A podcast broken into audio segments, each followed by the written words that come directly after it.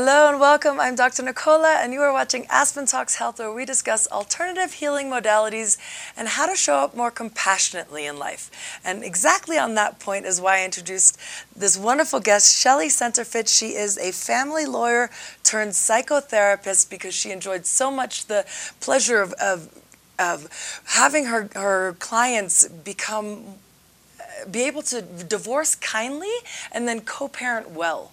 So Welcome to the show. Thank you so much for having me. I'm very happy that you're here. I'm glad to be here.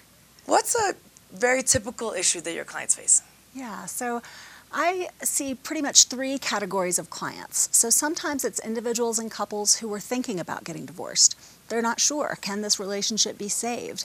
And so a typical issue there would be trying to discern whether they have the, the desire and the commitment to really work to repair their marriage. Nice. Um, a second category of clients would be those who are in the midst of it, really in the thick of oftentimes a difficult, high conflict divorce. Yeah. Um, that tends to be more individuals who are coming to me to say, help me manage this stress. You know, how can I get through this incredibly painful litigation without you know, completely losing my mind or losing my job and um, becoming a person I don't want to be.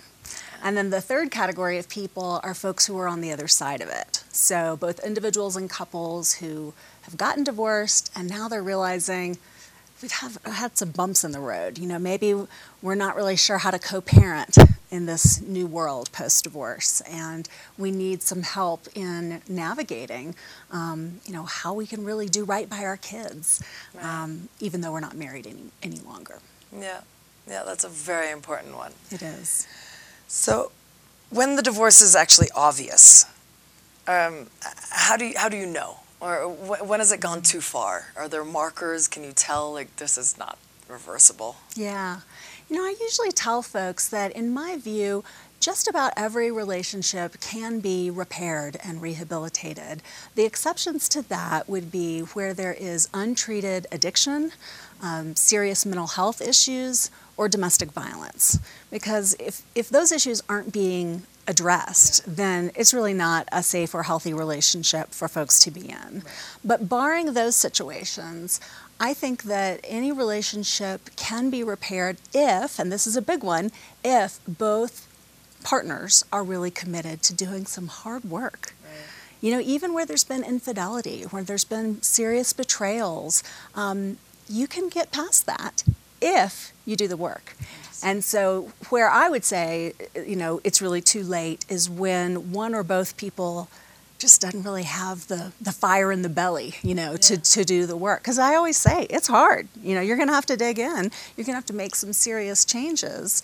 So, do you have the will, you know, to make that happen? Nice to hear that trust can be rebuilt because mm-hmm. that's for me, I trust more often than not mm-hmm. until you prove you're not trusted, uh, trustworthy. Mm-hmm. And then once I that line is crossed, it's really hard for me to reverse. Mm-hmm. So, but nice if there's both sides really willing to make the effort. I can see that help. Yeah, I mean there has to be an openness, right? Yeah. So, so if you said, "I'm sorry, that line is crossed," I I don't see any way to, to get back to where we were before. There doesn't matter what my partner might do from this point forward, I am not open to it. Well, then Done. there's nothing you can do, yeah. right? But on the other hand, if your partner is saying, I really am so remorseful, I'm, I hate it that I caused you this harm, what can I do to earn your trust? Ah. Within reason, then right. you, you all can, can navigate that and say, okay, these are the things that would make me feel better and give your partner a chance to see whether she or he can do those things. Right. Yeah, that's fair. Yeah. yeah. If the divorce is imminent, mm-hmm. how do you control your mental state? Because it's so easy to get angry and upset and hurt and all the emotions, and, and then you behave not exactly how you want to show up. So, how. Yeah. How do you stay grounded? It's a big one, right? Yeah. Because this is, for most people, I would say, going through a divorce is one of the most difficult life experiences um, second only maybe to the death of, of a loved one. Um, but in some ways, it is a death, right? It's a death yeah. of this relationship that was yeah. probably really important to you. So, um, this is where I really turn to a mindfulness practice. Mm. I'm a huge proponent of a regular meditation practice um, for a couple of reasons. One, the research is just very clear that it helps us to regulate our emotional state. Um, it helps us to, to manage anxiety and depression and um, really just become more more thoughtful, more present in our lives as opposed to being reactive, Right. which is what happens for so many folks going through a divorce. So that's something that I talk to all my clients about is, you know, what do you know about mindfulness? Are you open to learning more? And, and let's see if we can establish a practice to see if it'll support you through this time. And then related to that, of course, and I know I'm biased because I'm in the field, but is having a therapist. Yeah. I, I'm always surprised by how many people want to try to manage their emotional state on their own while they're going through this incredibly difficult time. Yeah. And I, I oftentimes will say to folks, you know, if you were to get some horrible disease like cancer, God forbid, you probably would not say, "Well, I'll figure that out. You know, I'll just I'll see what what maybe will work or not work." You're going to go to the oncologist, right? And you're going to find out what your treatment options are, and and then figure out what feels right for you a divorce in some ways is is just as calamitous as getting a terrible, you know, physical health diagnosis. So it's so important that you have a professional who can support you through that process. Yeah, absolutely. I mean, it's got to bring up some serious deep wounds and triggers For of sure. uh, childhood and all sorts of things that oh, you definitely need help guiding through. Right. What are some mindfulness tricks? Uh, Is there anything that you can share? Well, I guess I would certainly say having a daily practice of any length is the most important thing. Yes. There was one study that found that meditating for as little as two minutes each day can rewire your brain. Wonderful. Now, we can all find two minutes, right? Yeah. That study found the optimal amount of time was 12 minutes. Um, but even if you can't find 12, and I'll, I'll be the first to admit, there are some days when life just gets ahead of me and I realize it's time to go to bed and I haven't meditated. Right. I will set the timer for two minutes and Nice. connect to my breath, calm, ground myself into the present moment. Um, usually, what happens is I don't want to stop after two minutes. Yeah. You know, once you get going. Yeah. So, just developing, figuring out what time of day is going to work best for you. Um, is what I usually advise clients to do. But you know, the other thing is we don't have to necessarily be sitting on a meditation cushion with our eyes closed um, in order to be mindful. Right. We can be mindful when we're stuck in traffic at the S curve, right? Right. Um, we can tune into our breath, take a pause, observe what's around us, really grounding ourselves, using all of our senses to that present moment. Yeah. And it really can send that message to your nervous system that all is well. Yes. We don't we're not trying to, you know, outrun the tiger, which is what happens when our heart starts racing and we get dysregulated. Right. So it's something that really it's a tool that's with us always. Yeah, it's Yeah. true. It's just remembering to do it. That's right, which is why a daily practice is so important because as you do it on a day-to-day basis, it then becomes much more natural Yeah. to slip into that that mindful moment when you're sitting in Yeah. traffic. I think making it part of absolutely. I think Uh-huh. incorporating it throughout your day is uh, essential. Mm-hmm. Uh, incorporating it into part of your morning routine it makes it more automatic because you brush your teeth. You, you know you have your system, and Mm-hmm. You know you're going to sit there for ten minutes, twelve minutes. Right. That's right. Yeah. It also, for me at least, it sets the tone for my day. Exactly. I love it when I get into a good rhythm of, of really beginning my day with Yeah. just even five minutes, Yeah. you know, 10 minutes. It's true. Um, because you then are starting from that place of feeling centered Yeah. and calm as opposed to feeling harried and, Yeah. you know, behind the eight ball. Right, and you get to choose how you want to show up that day. That's right. I like to end my meditation with how am I? What's my choice today? Mhm. Switching gears a little bit, um, how do you deal with angry emails? Again, do you go back to that breath or any other? For sure. I mean, Tips. one of the things that a mindfulness practice teaches us is to pause, Hmm. right? Not to to react, but to wait a moment, uh, notice what's going on, and then decide how you want to intelligently respond. Right. So I usually um, suggest to all of my clients that if you get an angry email from your spouse and you feel like you have to respond right away, you know, send, save it to your drafts folder. Or if you just have to hit send, send it to yourself. But wait at least until the next day Yeah. to make sure that you're saying what actually is important to be said, as opposed to just whatever gets churned up inside of you. Right. in that moment. It also gives space for a little perspective of understanding where the other person is coming from That's right. and what the real the hurt is or what the need is from the other perso- person's versus just the attack, That's right. right? Um, that's lovely if people can tap into some compassion Yeah. for their spouse. In the midst of a divorce, I have to say that's often a, a tall order to fill. I hear you. Um, but at a minimum, if you wait, you know, there's very few things that are truly an emergency. And so if they are, you ought to be picking up the phone and calling, not Yes. sending an email or texting, Great right? advice. So pretty pretty much anything that you get via text or email can wait. Certainly several hours, probably 24 hours. Mm. And I, I always tell folks, you know, get out of this this expectation that our culture seems to have created that just because we have the internet in our pocket, you know, with our smartphones, that doesn't necessarily mean that you have to respond to everything right away. Surprisingly difficult. It is because I think so many others around us are are succumbing to that expectation. But it's really important in a divorce that you not respond to that angry email right away. You're probably going to say something that you'll regret, and then it'll just, you know, build on on one angry email to the next. This builds on this. This next question builds on exactly this point. But um, how do you separate without causing harm? To, or do you mean to yourself or to kids or both? Uh, let's start with to your spouse and then to your kids. We'll go. We'll move on to the kids. So, the uh, the hardest part, I think, for um, uh, to not give in to harming your spouse is realizing it's not going to do you any good, right? So, when I was practicing law, I used to tell clients, just don't do anything that is going to make your your spouse mad, and they would look at me like I was crazy because they're like, "We're getting divorced. We're really mad at each other." Right. So that there certainly is hurt. There's deep emotional um, feelings and wounds that have happened to get you to this point.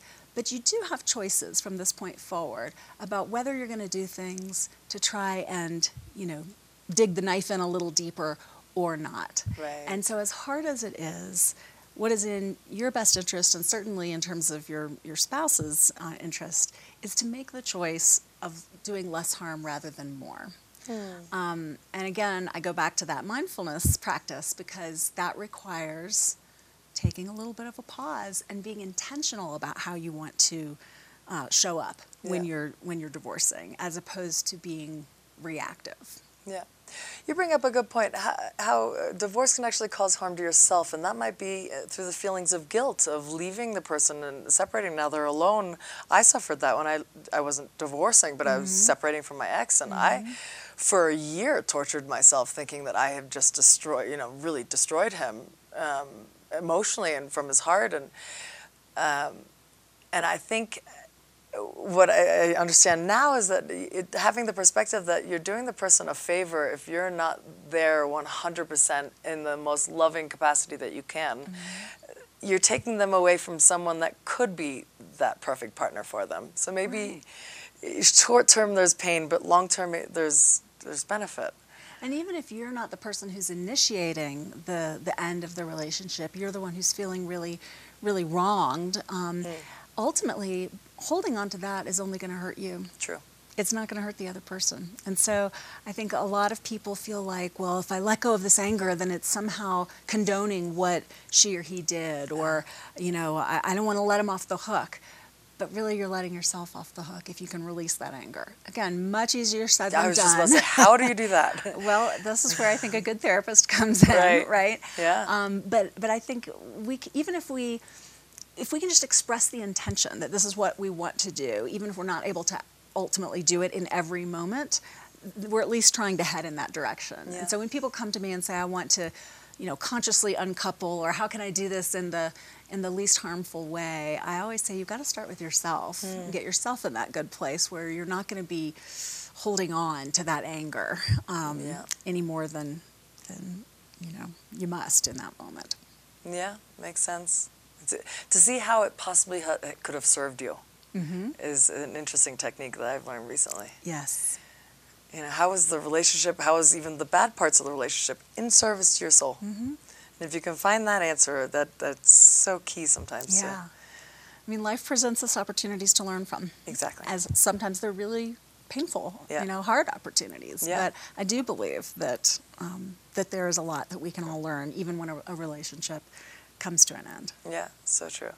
Okay, let's switch now to the children because I think this Yeah. is such a big topic. I know a lot of parents stay together Mm-hmm. for way longer than they would uh, if there weren't kids involved. Mm-hmm. And again, if I may um, uh, add my inf- my uh, theory here is that I think it does a disservice to the children. Mm-hmm. Of course, providing stability for the kids is important, but I think you're also providing what a healthy relationship should look like. That's right. And if they're not seeing love and intimacy and, and genuine care for each other, how are they expected to then show up that way in the future? Right. I mean, we're really modeling for our kids Exactly. how to be in relationship. And Right. the reality of life is that sometimes relationships don't work out.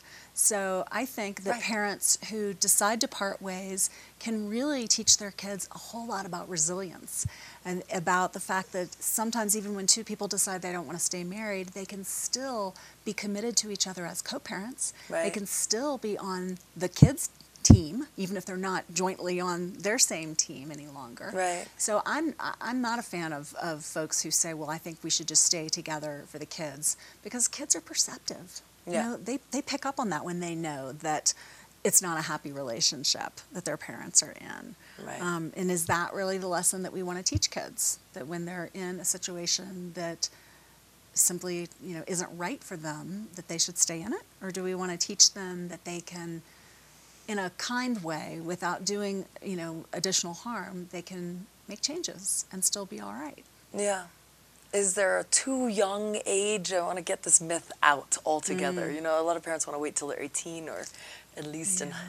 No. there's no good age it's hard no Right. matter when you decide to part, part ways i mean i've had some clients who said well i think it was good that my kids were really little because they never remembered when mommy and daddy lived together right they all they ever knew was that i have two houses you know some these days i'm at mommy's and these days i'm at daddy's um, and so that that may work for some families um, i've had other parents who felt like it was better to wait till their, their kids were older, you know, uh, more established in their routines. Um, I don't, you know, better able to Process. to process it and also just be apart from each parent because it is hard for little biddies to be, you know, away from from their parents for a long period of time, Right. um, from either parent.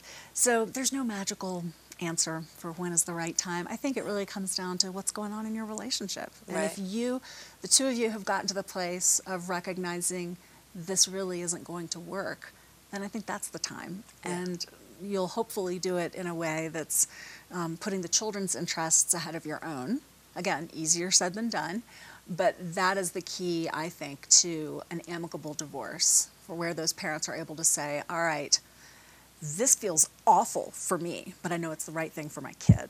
And so I'm going to be an adult here and I'm going to do this thing. Yeah. How do you co parent well? Well, the I think one of the key pieces is uh, what not to do. So let me just start with that because if I if I could leave divorcing parents with only one piece of advice, it's you cannot under any circumstance say anything negative about the other parent in the presence of your child. Wow. Again, Huge. hard for people sometimes to do when they themselves get activated. But kids know that they're a product of both of their parents. And so they know that there's some ways in which they're more like one parent and other ways they're they're more like the other. If they hear one parent bad mouthing the other, then they they might start thinking, "Oh, well maybe you know, mommy doesn't like this part of me because I know I'm more like daddy in this way. And let me also just say, I'm talking about mommy and daddy, but I also just want to acknowledge that, of course, there's families come in all shapes and sizes, Right. um, and and so there can be two mommies or two daddies or you know any configuration. But that is um, probably what I work with more often, are Good. different sex couples. Um, so you know, talking badly about the other parent might feel good in the moment, but it can be really damaging to a child long term. And I see families where that's happened. It can be really hard to to um, you can't unring that bell. You know, Yeah. once a kid has heard you saying, "Gosh, your other parent is terrible for this reason or that," that sticks with them. Um, so that's the, the one thing I always start whenever a divorcing couple comes to me with saying, this is just my absolute rule. You, you cannot do that. So the flip side of the things you can do are really to maintain that goodwill you know, to not do anything to, that upsets the other so that you can work together. Yeah. Because the reality is, you know, you get divorced, you have this parenting plan, this document that says the kids are going to be with this parent on these days and the, the other parent on those days. Um, but you can't anticipate every possibility. You're, you're going to have some times when you need to switch the schedule, right? If you, the two of y'all are not, you know, on good speaking terms, then you're not going to be able to make those adjustments. And ultimately, it's the kids that suffer. So, really staying in a good place with one another is probably, you know, one of the most critical things Yeah. um, to co-parenting. Is there a schedule that's more effective, one week on, one week off? I know there's five and two, and it can Right. get really complicated. Yeah. And I feel I, I would almost think that shuffling the kids around that much is more damaging than one week on, one one, one week off. I don't You know, know, but Every kid's different. really, So parents ask me this all the time. Like, Okay. what's the best schedule? Yeah. And I always say, you know, wh- what's going to be best for your kids? I don't know that because every kid is different. So for kids that have a really hard time with transitions, Yes. then yeah, the the two two five schedule is really Yeah. tough. So that's where kids are with one parent every Monday, Tuesday, the other parent every Wednesday, Thursday, and then they alternate weekends, Friday, Saturday, Sunday. So in any given week, the kid is with one parent for two days, the other parent for five days. Yeah. And then the next week it flip flops. Um, so yeah, it, it's a lot to keep up with. Although Google Calendars make it easy, Yeah. right? We can map all that out, Right. recurring events. True. Um, so if a kid really can't handle transitions, then that's going to be more difficult than doing a week on, week off schedule. okay. In my ideal world with a divorcing parent, I really love for them to try out whatever schedule they think is going to be best for their children. I like for them to try it out before they finalize the divorce because otherwise it's just pure speculation. Ah, no one has a crystal ball. And so if if you don't ever try it out and you just put in the agreement, let's just say the the 225 schedule and then it turns out to be a nightmare, well, then you're going to have to go back to court and modify it unless the two of you can just mutually agree we're going to do something different. Interesting. Yeah. Yeah. I've heard that if, if the mother gets a majority of the custody, the kid is there a majority of the time, then they, you know, they come, the kid comes home from school and just goes to his bedroom, is on his phone doing his homework, and there's not so much uh, interaction uh, versus uh, if a father only has a weekend, it's like we've got a, we've got a whole schedule and the father wants to do everything with the kid. And so it, it, it and then it, there's a disappointment on the father's end when the kid just wants to go to his bed and be on his phone. So how do you manage the expectations on both ends? So this is why I'm really a fan of both parents having both weekday time with their children and weekend time. Ah. So if you only have your kid on the weekend, then of course it is easier to, to say, okay, we sometimes we used to call them the Disney dads, right? Yes. The dads who want to just come in and do all the fun things. Right. That's not real life. You know, parenting is about homework and bedtime and routine Right. and sometimes some discipline, right? In addition to the fun stuff that we can do on the weekends. So I think it's really important for both parents to have opportunities to, to parent in the, the school week time as well as the weekend time. That makes sense. Yeah. But I'm not a fan of kids going to their room and just playing on their phones regardless, right? I mean, was- these phones are really, I, I, will, I know that's just an aside, but I Yeah. will say I, I think that we're only beginning to have some awareness about the damage that the phones are doing really for all of us, Yeah. but particularly for little developing brains, right?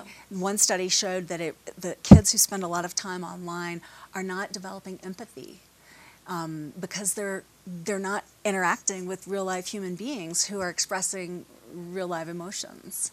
Um, and so I'm, I'm a fan of, of limiting the online use for grown-ups and kids Yeah. for that reason. I've heard that they're not getting the face-to-face um, maternal gaze. Yes, so they're not, they're actually not able to recognize facial expressions That's right. uh, and then get the natural cues that are not spoken. Yeah. So they're really losing a communication skill. It, it's, I think we're going to only know in the future when we have the data, right, to really study it, just the damage that has been done um, by these phones. Yeah. So, Yeah, and the need for the reassurance from all the likes, and if they don't get that, my goodness, Right. and the negative comments. Um, any other tips for parents and co-parenting well, or anything else that you want to share? Well, I think they have to have good communication skills. And again, a lot of my clients sort of look at me like I'm crazy when I say that because they're like, if we had good communication skills, we might still be married. Right. Um, and you know, it's never too late to learn those communication skills. So I've, I've had a lot of divorcing parents who've said to me, gosh, if only we had come sooner, we might not be getting divorced because Wow. this would have helped us to work through some areas of conflict. Um, so that's again where I think a, a skilled professional can help divorcing parents learn um, better ways of communicating. Right. You know, when we don't communicate, we create stories in our heads. Um, we usually fill in the gaps with uh, generally negative information, Yes. like the worst case scenario. And so, learning to check in with one another to say, you know, what's going on here? Because this, this seems curious to me, as opposed to creating an internal narrative Yeah. about what must be going on here and then acting from that place. So true. Absolutely true. That's key to relationship 101. That's right. it's sure. true because the stories we create are fascinating Yeah. and they're often negative. You're absolutely right. And if you just had the moment to ask, not blame, not That's right. accuse, ask.